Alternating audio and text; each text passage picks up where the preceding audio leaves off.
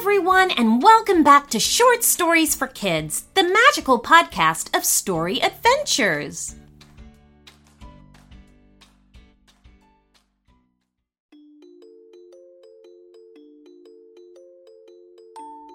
The best thing about living so close to a museum is that you can visit it as often as you like.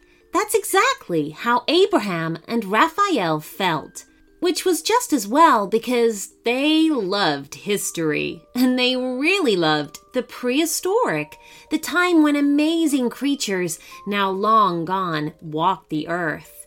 Check it out, said Abraham, pointing to a new display area. They were in the prehistoric room of the museum, where skeletons of creatures stretching back millions of years were on show to the public. Cool, said Rafael a new dinosaur! There was a member of the museum staff inspecting the new exhibit as the two boys raced over. Excuse me, said Abraham, but what dinosaur is this? The lady turned to them smiling. She was wearing a lanyard around her neck that said Dr. Ellis. It's a Spinosaurus, she said. The two boys looked at the skeleton with confusion. But where is its sail? Doesn't Spinosaurus have a sail on its back? asked Rafael. Dr. Ellis's shoulders sagged.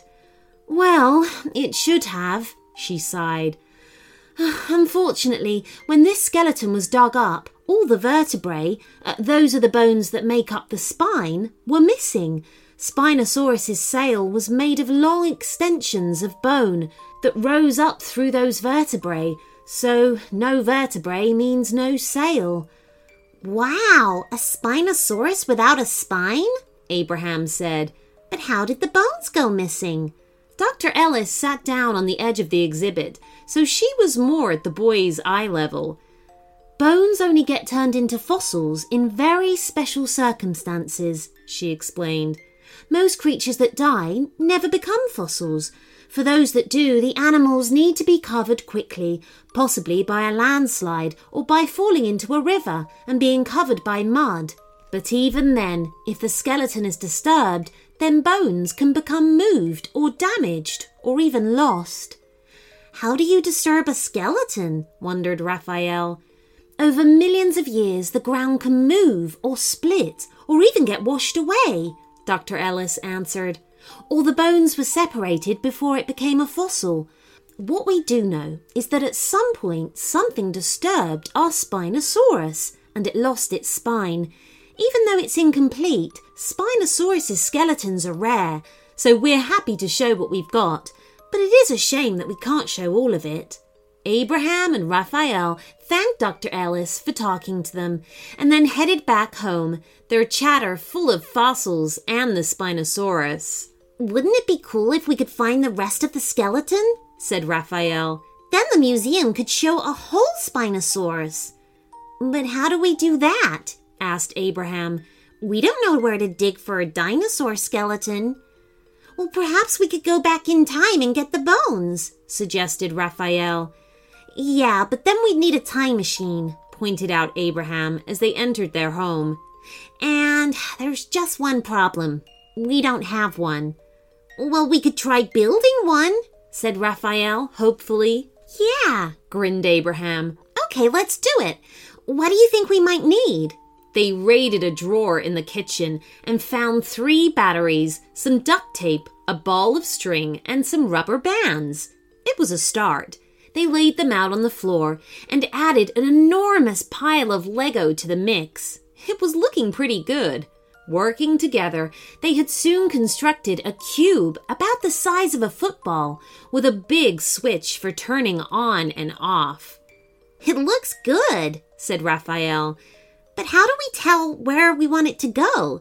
Doesn't it need a screen or or a dial or something? Nah, answered Abraham dismissively. It's voice activated. You just flick the switch and say where you want to go. Cool, said Rafael. That makes it much easier. Should we try it? Yeah, agreed Abraham, grinning widely.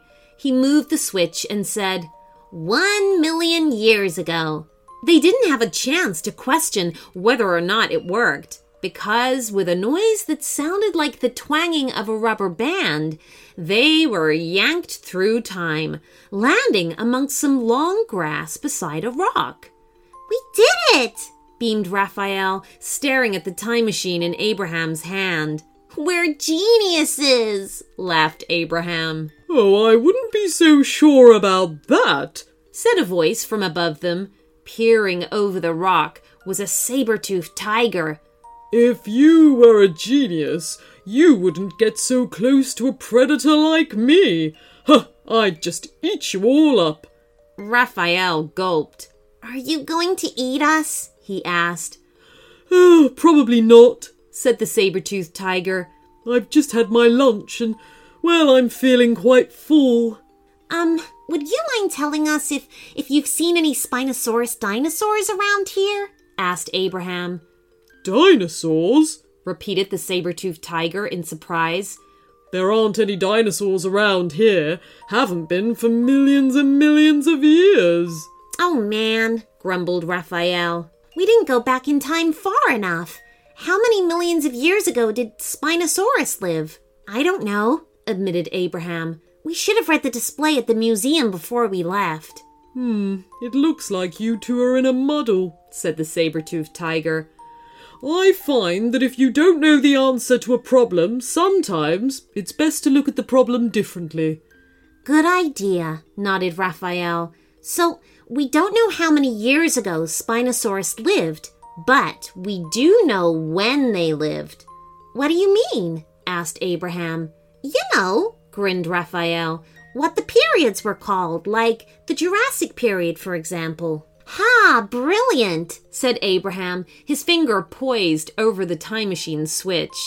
Thanks for your help, he said quickly to the saber toothed tiger. Good luck, smiled back the big cat.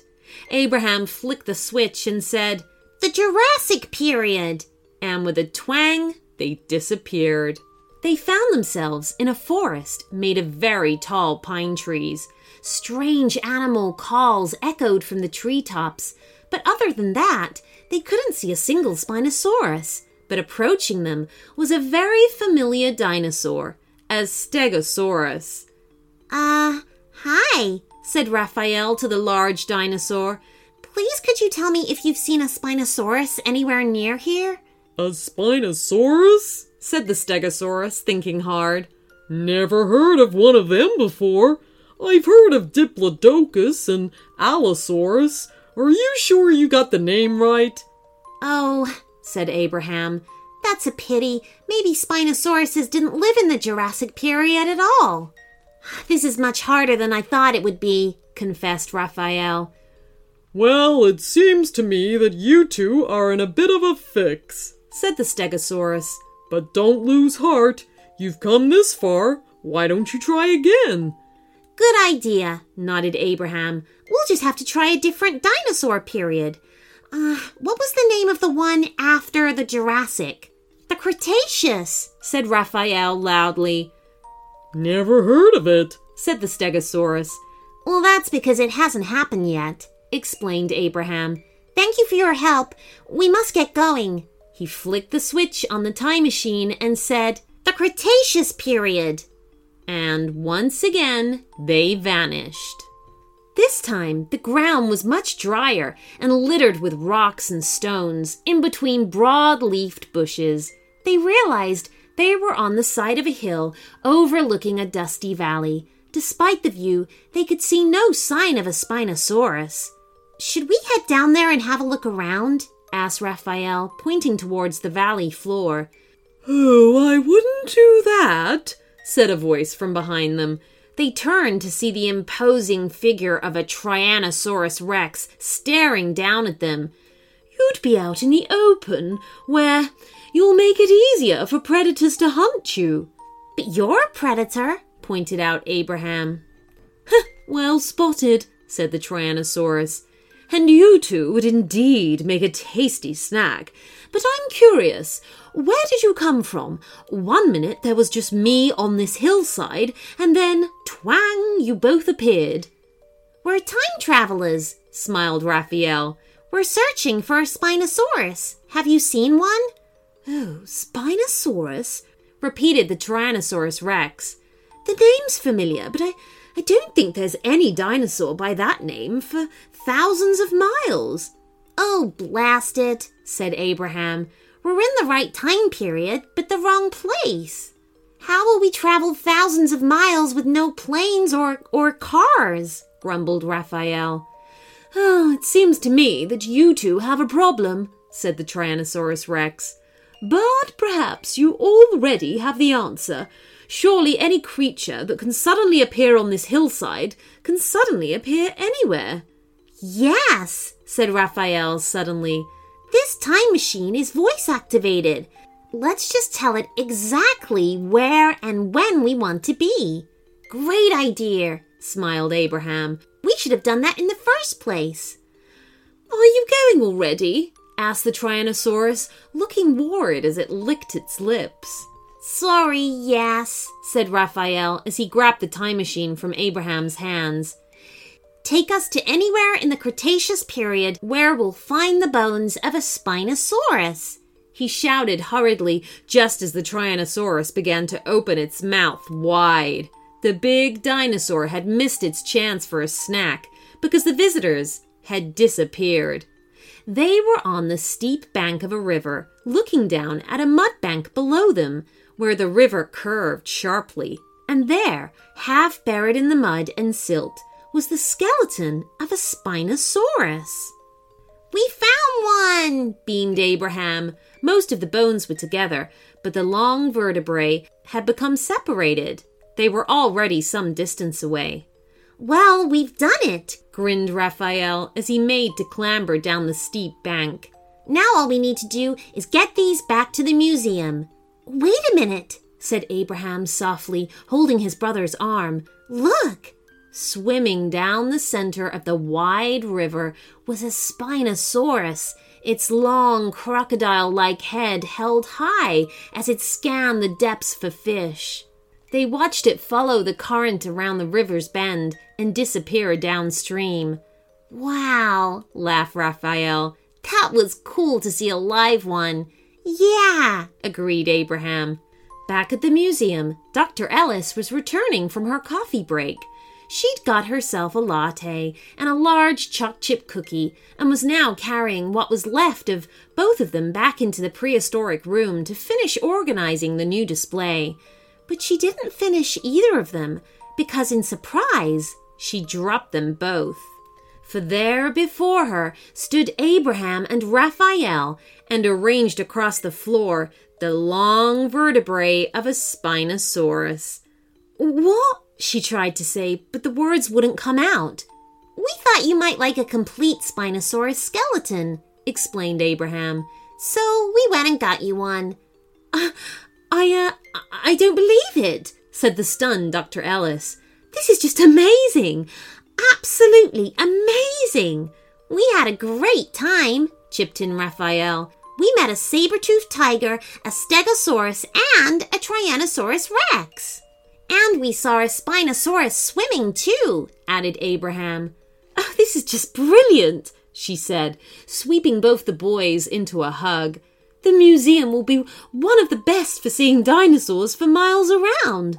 One of the best? asked Rafael. Wouldn't you rather have the best? wondered Abraham. Well, I suppose I would, admitted Dr. Ellis.